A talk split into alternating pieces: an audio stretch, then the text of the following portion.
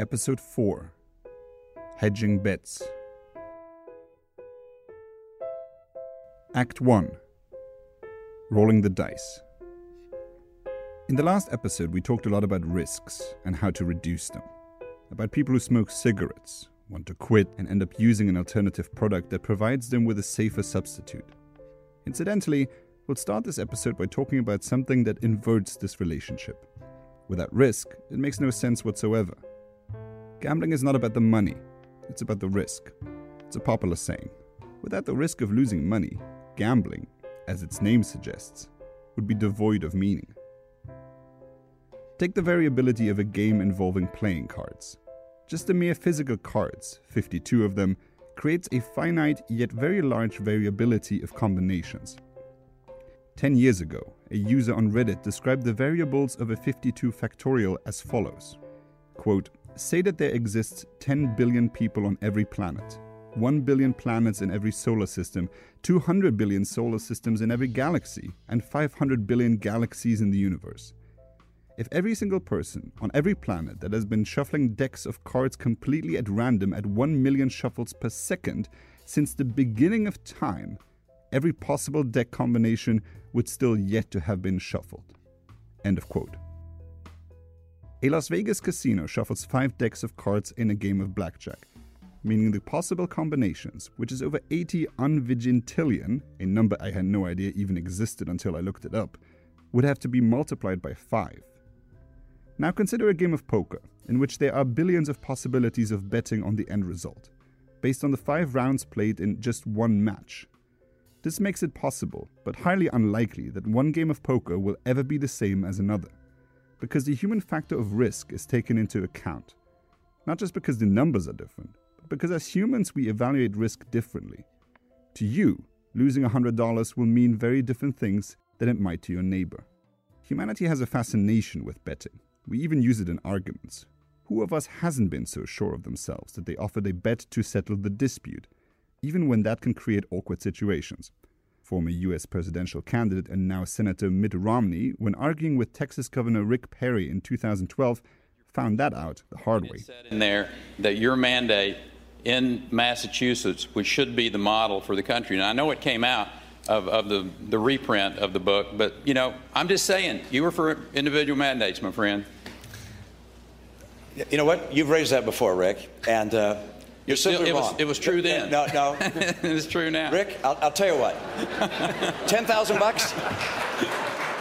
$10,000 bet? I'm not in the betting business, but okay. I'll show you the book. I've got the book. And we'll show you. Mitt Romney was perceived as out of touch by suggesting a bet of $10,000, even though suggesting a bet as a political debate tactic wouldn't have worked well either way. That aside, we have a cultural fascination with gambling, expressed easily by the fact that it's everywhere in movies. Kevin Spacey in the movie 21. You ever studied blackjack? No. Oh, well, it's really simple, actually. You play against the dealer. You're given 2 cards. Face cards are worth 10 points. The closest to 21 wins. If you go over, you lose. If the dealer goes over, they lose. Brad Pitt in Ocean's 11, a movie incidentally centered around robbing casinos. Guys, what's first lesson in poker? Never bet on the, leave emotion at the door. That's right, Topher. Today's lesson, how to draw out the bluff. That much money, this early in the game, I'm saying he's holding nothing better than a pair of face cards. Oh yes, and of course I wasn't going to shy away from yet another Mark Wahlberg movie, The Gambler. Don't look at him. There's no limit. He wants to fuck a fight and I'm not interested in either. Please, steal the cards. It's for your protection. For my protection? Fuck my protection, all right? You don't come here for fucking protection from yourself. You come here for the fucking opposite, and here I am, so please, deal the cards. Thank you. And, of course, there's a casino scene in James Bond's Dr. No that incidentally became one of the most recognized hits in cinematic history. I admire your courage, Miss... Trench. Sylvia Trench. I admire your luck, Mr... Bond. James Bond. Mr. Bond, I suppose you wouldn't care to, raise the limit? I have no objection. There's a lot of movies involving casinos. Mississippi Grind, Uncut Gems, The Card Counter, Casino Royale, The Hangover, Rain Man, Vegas Vacation, Molly's Game, Atlantic City, Rounders, California Split, Heart 8, Fear and Loathing in Las Vegas. The list goes on. Casinos, like them or not, are cool. It's not just the classy palaces in Monaco. Even the tacky and flashy darkroom casinos excite us with their flashing lights and dingling music, awakening in us a childlike obsession with toys and noises. One of the earliest known mentions of gambling is from ancient China, when players participated in a game using wooden tiles. Gambling was also a part of life in ancient Egypt, Greece, and Japan. Some history of gambling is outlined in the YouTube video The History of Gambling in Casinos by the All-American Casino Guide. The concept of gambling is very simple and consists of three basic elements: a wager, an event with an uncertain outcome, and of course, a prize. Due to the simplicity, it may not be so surprising to learn that gambling dates back to the prehistoric era and has emerged in basically every single society on Earth. The earliest evidence of gambling dates back to the Paleolithic era, commonly known as the Stone Age, which was a period that extended from approximately 3 million to 12,000 years ago.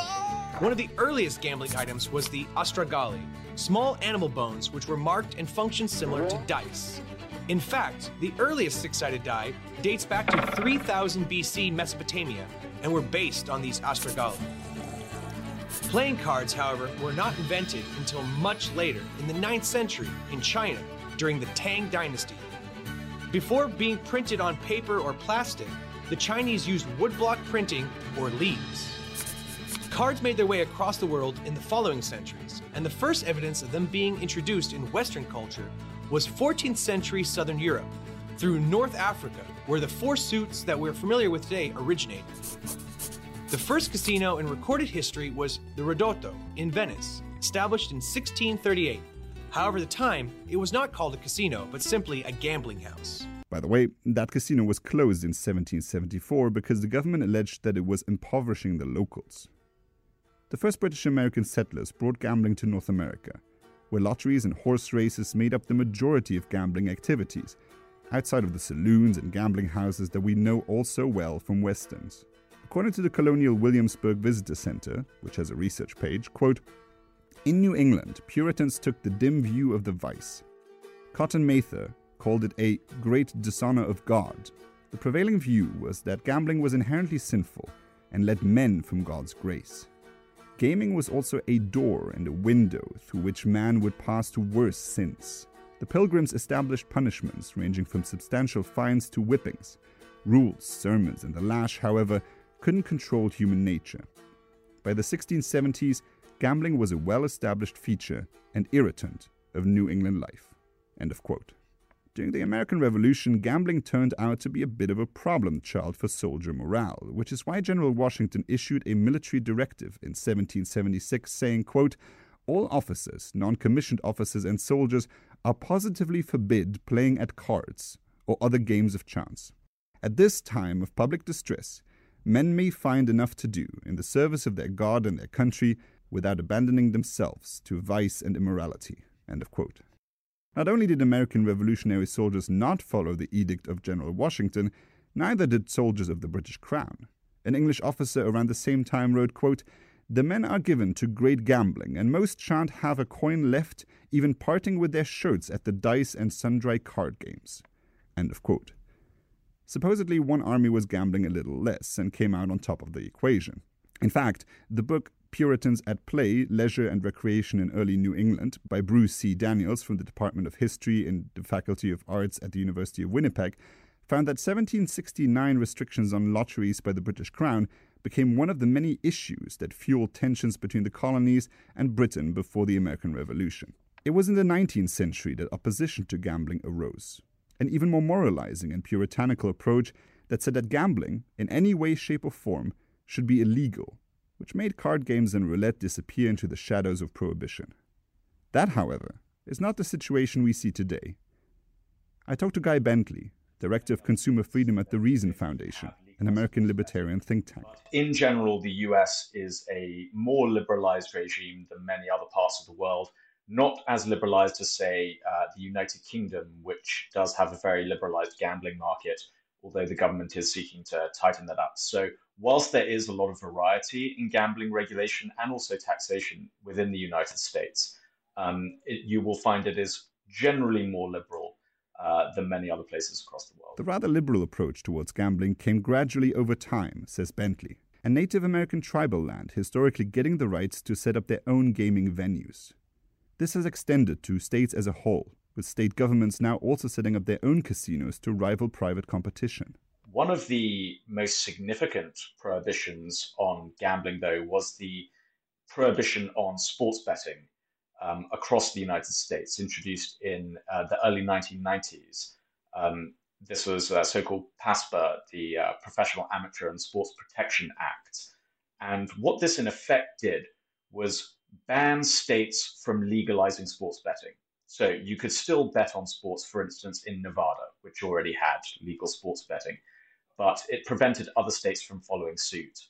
The reasoning behind this was sort of inherent to the name, to protect the integrity of sports. That was the intent of the act itself. There was a widespread view that if you allow gambling on sports outcomes, that this opens games up to corruption. There was the famous White Sox scandal in the 1920s, with the World Series being corrupted and thrown.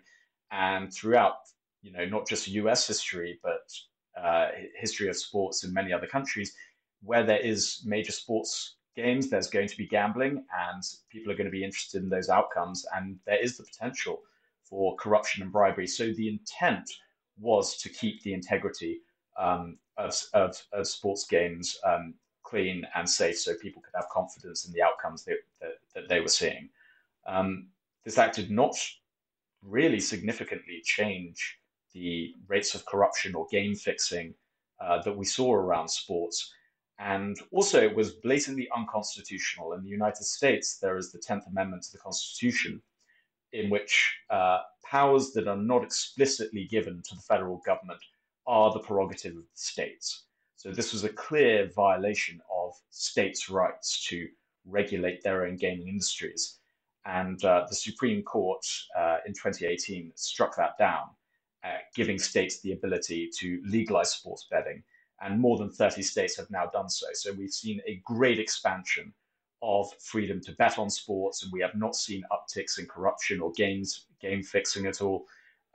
We've in fact seen that people can now place bets confidently in the legitimate market rather than offshore betting websites, which were very prominent across gamblers in the United States, using sites based in the Dominican Republic or Latin America, which can give you worse odds. You don't have the safety in terms of the kind of bets you're placing. So we have seen a great expansion of freedom, and also the ability of law enforcement and other organizations to look at, for instance, suspicious betting patterns and movements of bets to detect any possible corruption there might be. So fortunately, in a lot of areas of consumer freedom, whether that's vaping, or alcohol, we're often seeing a retraction of freedom and an assault on freedom. But this is an area where, fortunately, we've seen an expansion of freedom and consumer choice. But this hasn't come without some serious opposition, which does seem to be gathering some momentum. As gambling in the United States has become increasingly accessible, the opposition to it by prohibitionists has also become louder.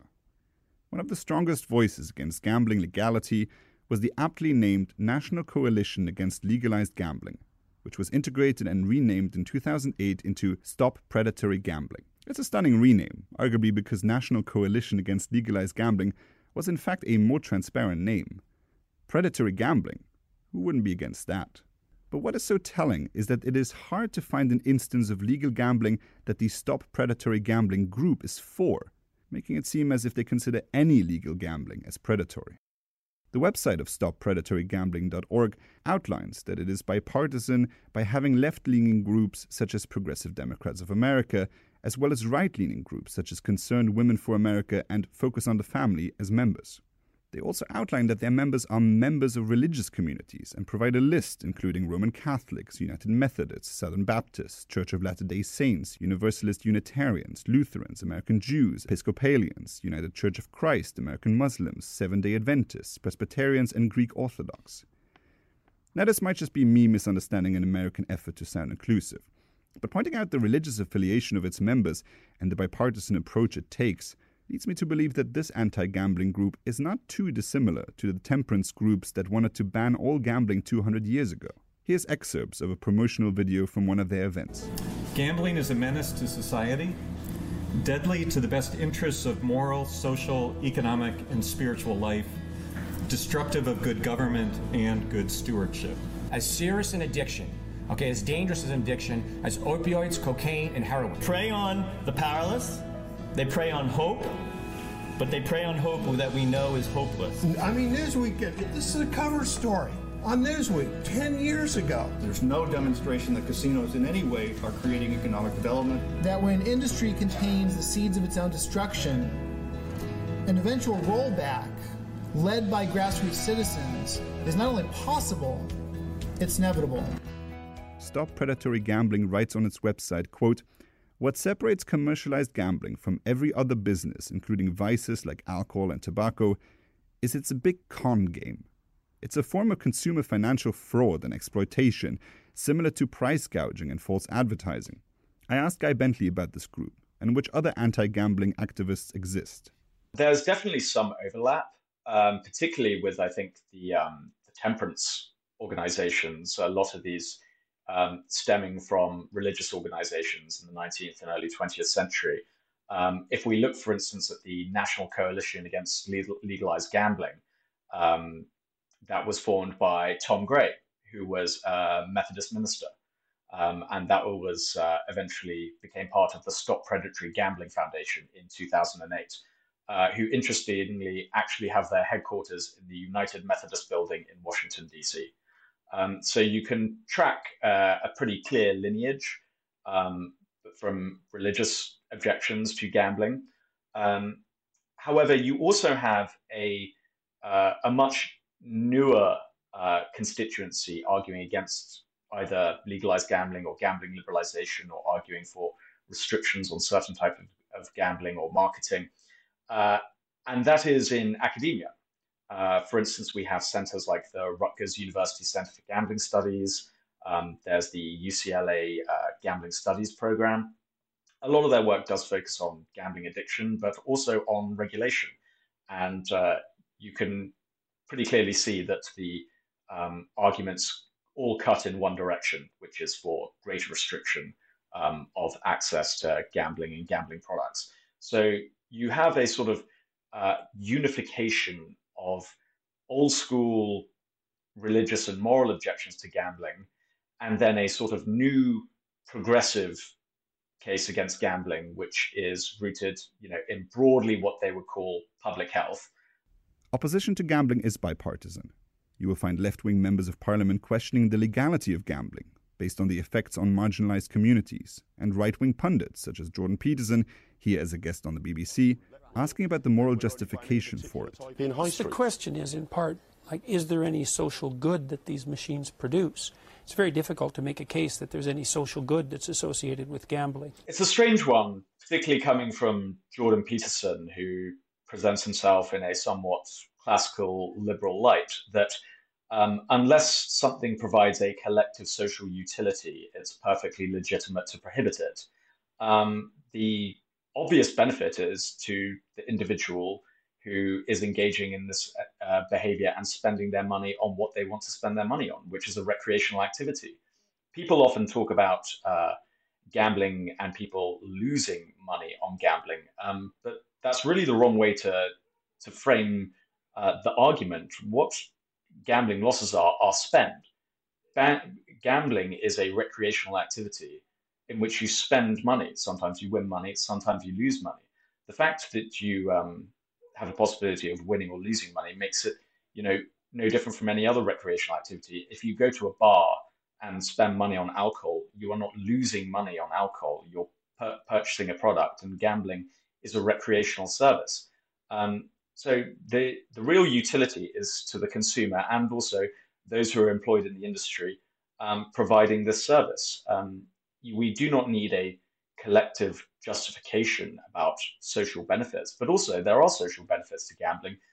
For instance, in its social form, gambling cannot just be an individual pursuit. It's often a pursuit done with friends, whether that's playing poker or roulette or betting on sports or even playing slot machines with friends in a casino. This isn't always, and not even most of the time, I think, a solitary activity. So I think it's a very dangerous idea to put about that unless you can provide an overwhelming collective social utility to an activity or a product, that then it's perfectly liable for prohibition. That cuts against all the liberal instincts we've inherited from John Stuart Mill, that as long as you are not causing direct physical or financial harm to others, you should be at liberty to live life in your own way. And so let's talk about some of the consequences that gambling can have, and sort of look at, because I assume this plays into the arguments of those people who would like to outlaw it. There are people who have gambling addiction. There's hotlines for people to call. There is counseling. There's people who see therapists about this. There's people who ruin themselves financially because of gambling. And some of the news reports I've seen often mention also individual cases of people who really ruin themselves and their families as a result of a gambling addiction. Does that represent a significant enough amount of people that it might make sense to reevaluate gambling as a whole? First off, if somebody has a gambling addiction or a severe problem with gambling that has caused them enormous emotional, psychological, and financial distress, each of those cases are a tragedy in of itself. You know, for that person, it's 100% rate for that individual of problem gambling. So, as with almost any activity that provides some amount of pleasure or entertainment, there can be risks and downsides, as we see in many other products, whether that's alcohol or drugs or so on. So each of those should be taken seriously and taken into account. But I think what's important to recognize when we're talking about the legal situation of gambling, whether to legalize or liberalize gambling, and the problem of gambling addiction, is that we do find consistently that the legal regime, the legal status of gambling, bears very little relationship to the rate of problem gambling or pathological gambling in society. And that's a really important point to hammer home. For instance, there was a quite extensive study in 2012 that found that really across countries, the standardized past year rate of problem gambling ranges from 0.5 to 7.6%, with the average being about 2.3% across all countries. There's quite a variation between countries. But when we look at China, for instance, where gambling is illegal, the rate of pathological gambling, this is the most sort of severe form of gambling addiction, not being, at risk of problem gambling or occasionally having a problem with gambling, really severe problem with gambling. That's one of the highest, if not the highest rates in the world, sometimes ranging up to 4%. To give some context, the UK's rate of pathological problem gambling is somewhere in the region of 0.2%. And the UK has a very liberalized regime of gambling. So gambling addiction can be a severe problem, but it bears very little relationship to the legal regime of gambling. And for instance, if we take the United States, you bring up a very good point about seeing lots of new headlines and so on, fearing that in the wake of sports betting legalization, that there has been a dramatic increase in problem gambling and gambling addiction. We've seen, for instance, calls to gambling addiction hotlines skyrocket in places like New Jersey and New York. That's true that calls to those hotlines have skyrocketed. One, I think you can say that since sports betting has been legalized, more people are actually aware of these kind of services because they are quite heavily put out there. And so people might who have a problem might be newly aware that there are services for them. And also people who are getting into this for the first time, you know, whether they actually have a problem or not, it's not distinguished whether those calls are from people who actually have a problem or people who might have lost some money and then are just worried about what they might do in the future.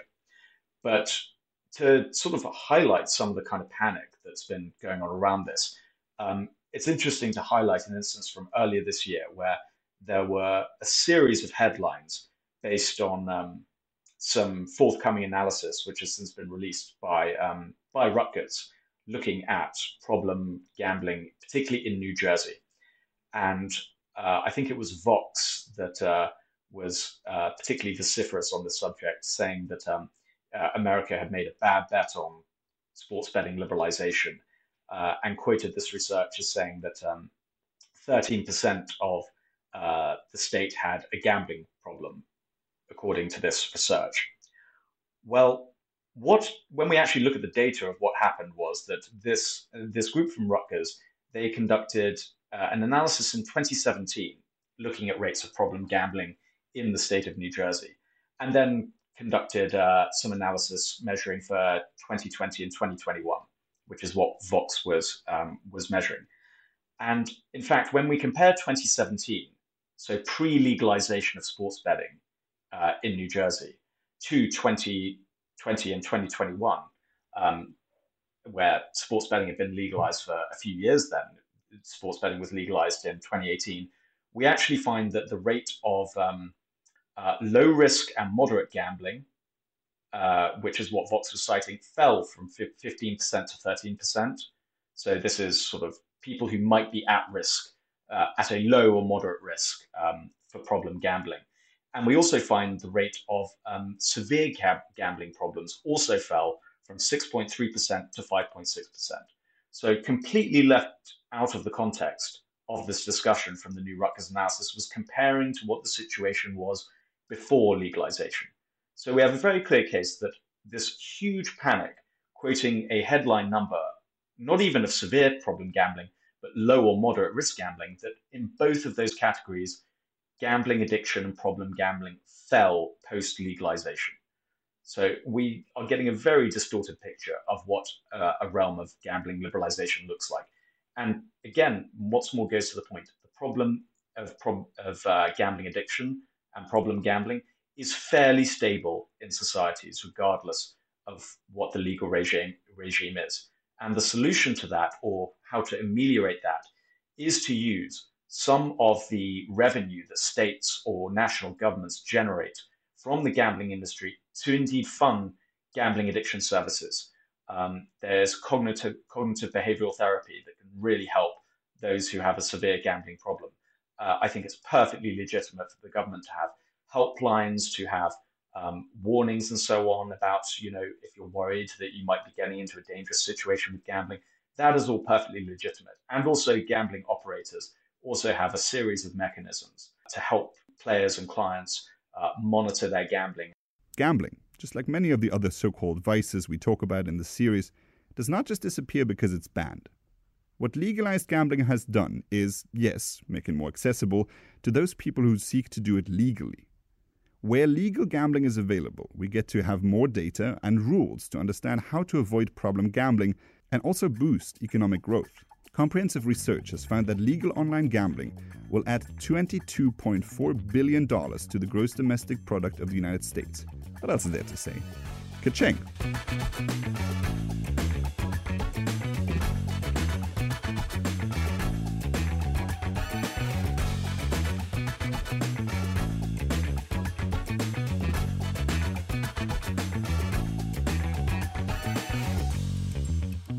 Act 2. You're so plain. While the United States has enjoyed the availability of legal online gambling, a different type of paternalism has made an appearance. It's called plain packaging. Let me lay out the premise for you. The argument for plain packaging is that the marketing of products is predominantly predatory. Shiny colors, bombastic slogans, enticing fonts. Product packaging is designed to make us buy a product and consume it. Other marketing tricks consist of making a product look sleek and classy. What plain packaging does is remove any type of appealing marketing which in itself is considered manipulation. The American legal scholar Cass Sunstein, who was the administrator of the Office of Information and Regulatory Affairs under the Obama administration, published an essay entitled 50 Shades of Manipulation, in which he labels conventional marketing as manipulation. He writes, for instance, quote, "It is important to acknowledge that in the commercial realm, manipulation is widespread. It is part of the basic enterprise," end of quote. Where plain packaging starts can be as simple as breakfast cereal. Obesity experts are calling for cartoon characters on unhealthy food to be banned from packaging following concerns they encourage children to eat junk food. Researchers say marketing restrictions are needed to reduce the appeal of ice cream, chocolate and sugary cereal. Characters including the Paddle Pop Lion, Nesquik Bunny and the Coco Pops Monkey are among those under fire. Kellogg's insists the Coco Pops Monkey only appears in supermarkets where parents are the shoppers. This is a real story. Tony the Tiger and other breakfast cereal cartoon characters have been banned in Mexico since 2021. And officials in Mexico City are not holding back. After the law was put into place, authorities seized 380,000 boxes of cornflakes, Special K, and other Kellogg's cereal brands for violating the new rules.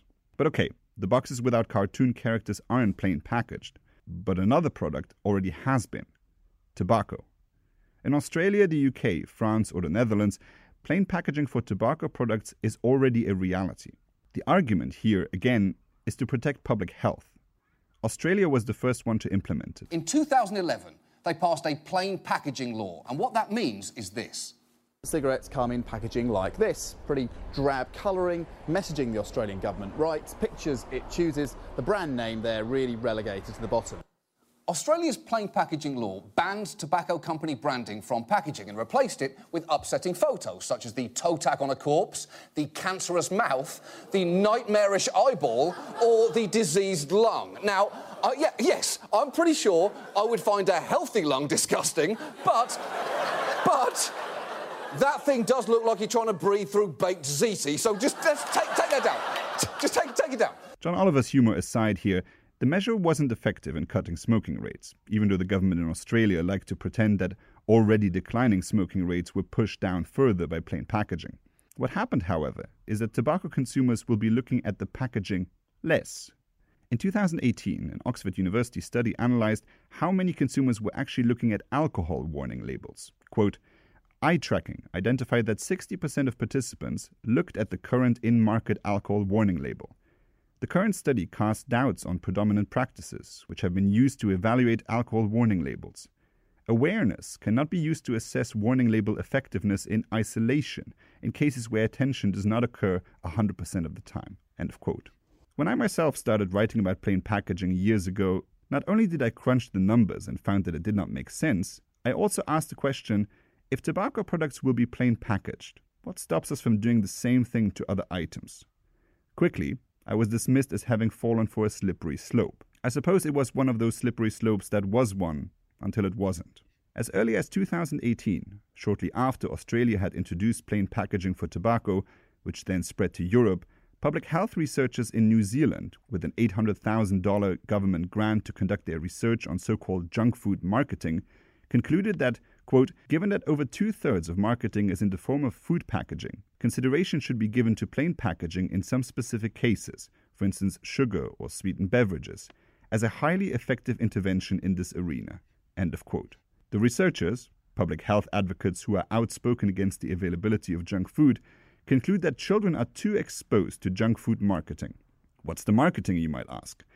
The mere availability of brands when they hold a can of soda in their hands.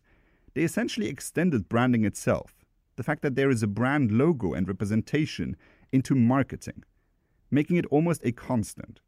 They changed the goalpost to such an extent that marketing becomes literally pervasive. This type of reasoning sets the academic standard, and from there, you move to changing the goalpost in the media. First, it was tobacco. In 2012, Australia was the first country to introduce plain packaging for cigarettes. Other countries, like the UK, followed. Now alcohol and sugary products are feeling the weight of regulation. Minimum alcohol pricing laws and a new sugar tax will take effect this year in England, all in the cause of improving people's health. It's left companies and health experts wondering if the food and drink packaging of the future will end up looking more like this. In the UK, the attention around sugar is only just starting. We are just starting to take action.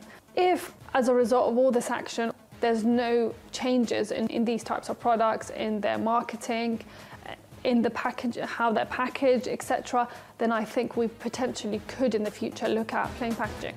Some in the British Medical Association have issued a similar call. Here's ultimately how the construction of a public health scare works as a tactic. First, you take a government or philanthropic grant to write a report that finds a public health problem where there is none. So you fiddle with the numbers, just like Movendi did with its Alcor report in Canada, to create headlines. With those headlines, you generate media interest, find an obese child to go with the news reporting, get a member of parliament to take action in committee. Any opposition to the measure now debated in parliament is then branded as being pro-industry or not thinking of the children. Then you implement the measure, which incidentally will have little effect on behavior, and then you move on to the next restrictive measure until you reach the inevitable conclusion that we've tried everything, so we need prohibition. As a blueprint for public policy making, it's ingenious or insidious. Pick your poison on wording.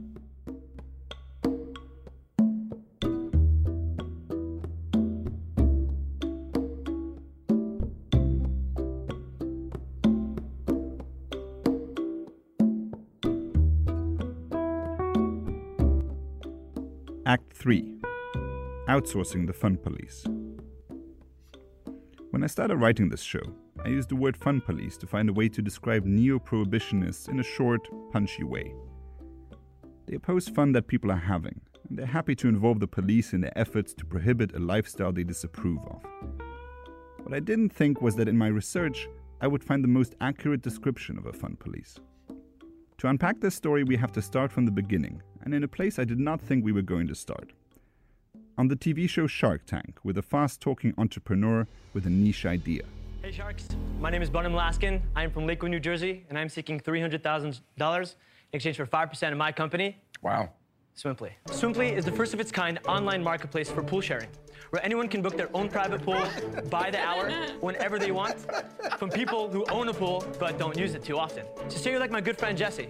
Jesse's like most Americans and can't afford his own private pool. All he has to do is visit our website or app, find a pool, lock it in, and just like that, Jesse's booked himself the perfect poolside day, and pool owners can now monetize their pool's downtime, even make a profit. This idea made it out of a TV show appearance with Mark Cuban and onto the real world, with users and hosts flocking to the platform the same way they did with Airbnb.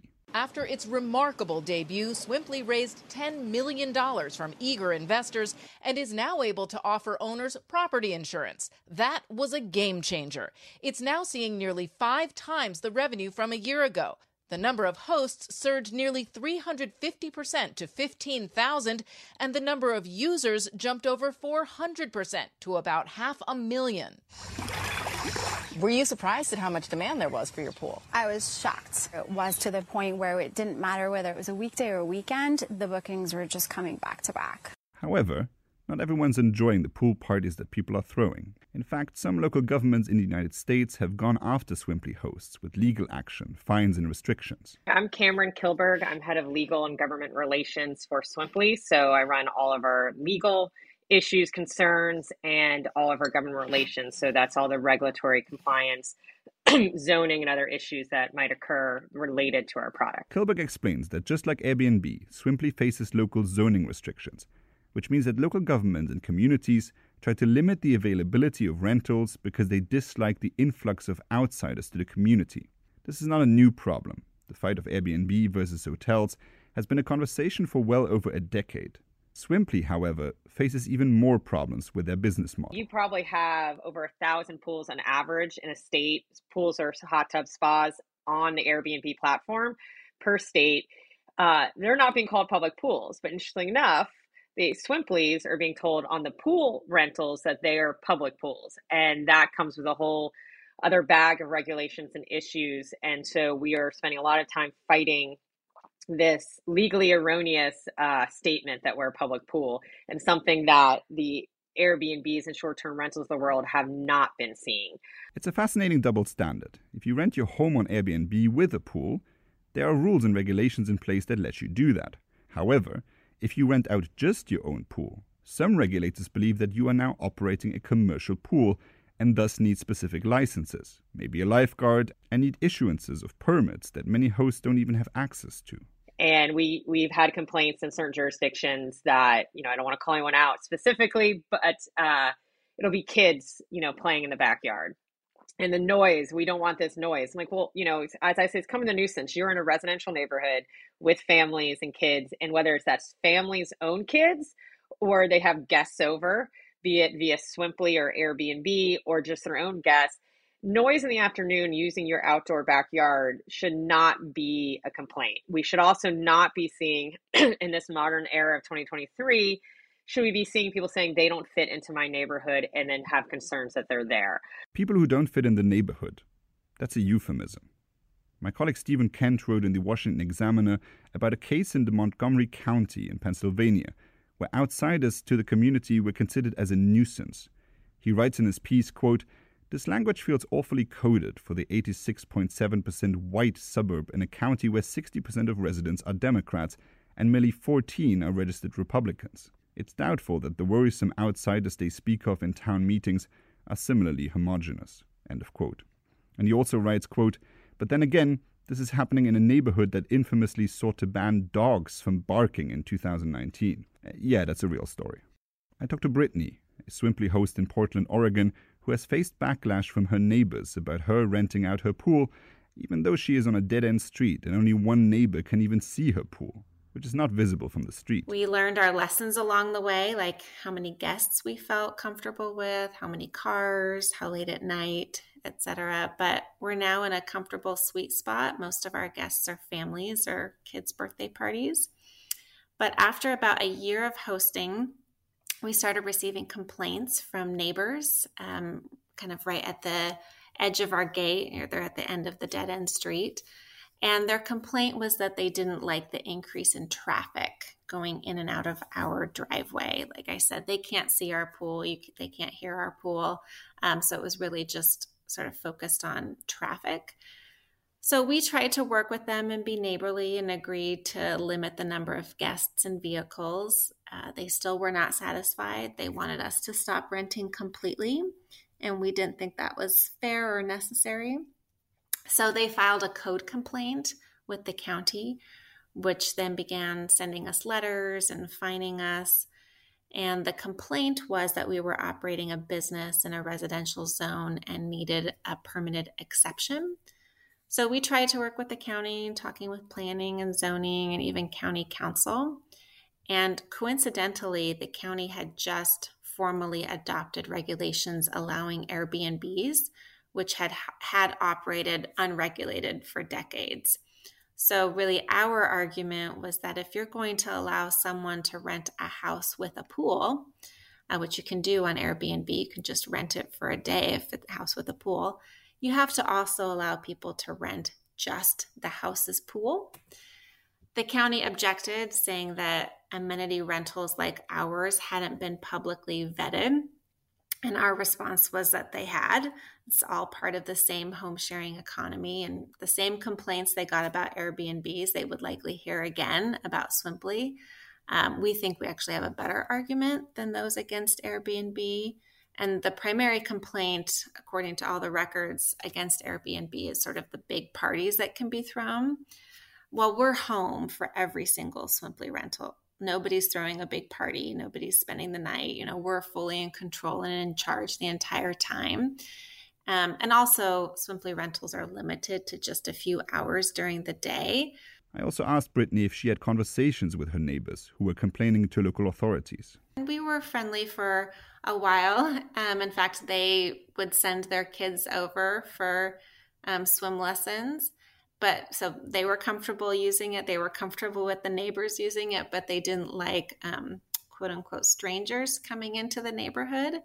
And they actually said, I thought this was funny, they said we were ruining the magic of the neighborhood by inviting outside people in. In Brittany's case, it was a multitude of neighbors complaining about her pool rental. But sometimes the fun police can only be one person, activating just the right people in government to shut you down. In the case of Annie Pansky, another Swimply host, It was one specific host who had initiated the process. In the beginning, she just used the model of renting her pool, just like the others, with people in her community. This all started out as a result of COVID, I must say, and a little bit of Shark Tank. So there's some like Hollywood in it. But during COVID, I was working from home and I was looking at our pool and being like, gosh, it's such a shame that no one is using it right now. I'm at home and it's just sitting there. So I reached out to all of my church mom friends and said, hey guys, I know that everything is shut down right now, but the one thing that's not is my pool. So please come, bring your families. Mark, if you are green, means that you're open to another family joining you, which we're all friends from church. And I was like, and if it red, then that means that like, nope, we just want our privacy for COVID, for safety. Annie's pool has become a safe haven for many people, whether they're just trying to host a birthday party, to women of Muslim faith seeking privacy to swim by themselves or with their children, an option they do not have at public pools. But her story, as with that of Brittany's, took a turn. Renting our pool gives us so much joy. And one of the first things that we did before we even started renting our pool was talk to our neighbors. We understand that can have an impact. We live in a tight neighborhood, so we're all kind of on top of each other, but it's also not a quiet neighborhood. We're directly underneath the airport, so there is a plane just about every 30 seconds that noise takes over. But even with traffic and with air traffic, we still understood that extra pool noise can have an impact. So we reached out to all of our neighbors, talked to them about what we were planning on doing, and there was one neighbor in particular that we knew has been prickly in the past, to use her husband's words. And so we talked with her and we actually brought her into the fold very quickly. She had a young daughter who was getting ready for college. And we said, hey, if you want to earn some extra money, you can help us. Helping us open and close the pool is always a benefit. It allows us to go out of town. And so if you're up for that, and she was. And so we hired her on the offset. But over the course of the last year, that her daughter has no longer worked with us. She went to college, and we have learned that she has filed a complaint with the city. And as a result, the city came to us and said, you're operating a pool without a business license. You're operating a business without a business license. And we said, what business license do we need? And they said, well, there isn't one for you. So we're going to fine you $1,000 for every day that you operate. And we said, how are you going to prove that you operate? Yeah, it's bananas. That's a lot of money. It's a ton of money. It's way more than we make using Swimply. Right. And what was your reaction to that? Because I mean, it's interesting also that your first instinct is, okay, what license would you like me to get? Are you trying to follow the rules, and yet there's no way for you to actually do it because there is none. This is part of the regulatory body of small towns in America that is pervasive across the board. You have cities who lean in to what change looks like and what is new and what is upcoming, and they work to make sure that what they're doing regulatory-wise meets the needs of their community and also meets the needs of where we're headed as a country in the whole. So we have first-class cities all around us who have short-term rental policies and licenses and know how to regulate it. And they treat Airbnbs the same as a Swimply or a Sniff Spot or a Neighbor or a Turo. There are so many apps now where people can rent a backyard, a side yard, a swimming pool, a home, and cities have recognized that. The city that we live in has not. And so before we actually started getting too far down the road with Swimply, we reached out to the city understanding that we probably would need a short-term rental license and asked, we're ready to file a business license. What do we need? And the city said, we don't have anything for you. And so we said, well, what are Airbnbs doing? And we've learned through the course of the last year and a half that they're not doing anything. So all it takes is one neighbor in the city of Des Moines to complain. And that's enough to put you on the radar of the zoning coding enforcement.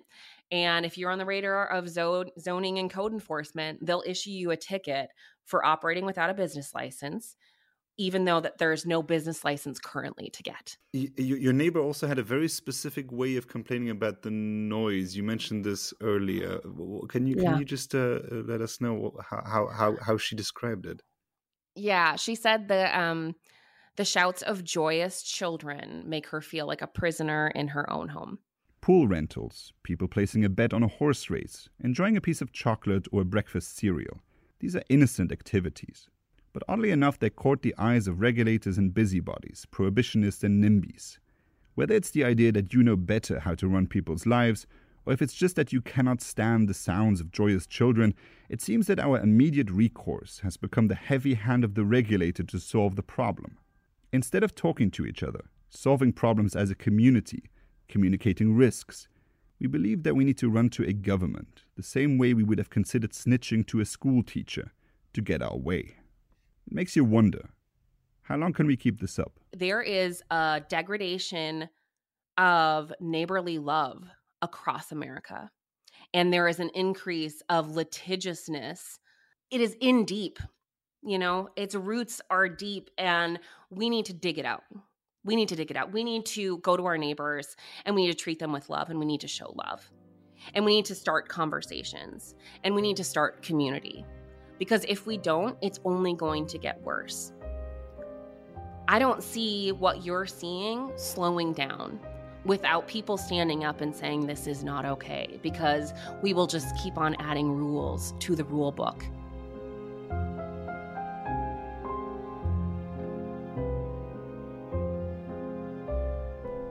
Fun Police is a Consumer Choice Center original podcast. Today's episode was written and researched by me, Bill Wirtz, contributing research by Elizabeth Hicks and Emil Panjau, editing by Yael Osowski and myself. You can find the Reason Foundation, where Guy Bentley works, online on reason.org. They also make educational videos on their YouTube channel, Reason TV. Check out our other podcasts, Consumer Choice Podcast and Consumer, spelled with EU, links in the description. Thank you for those who support our work with a donation, consumerchoicecenter.org/donate. The last episode of this series will be out next week on Wednesday. Until then, stay clear of the Fun Police.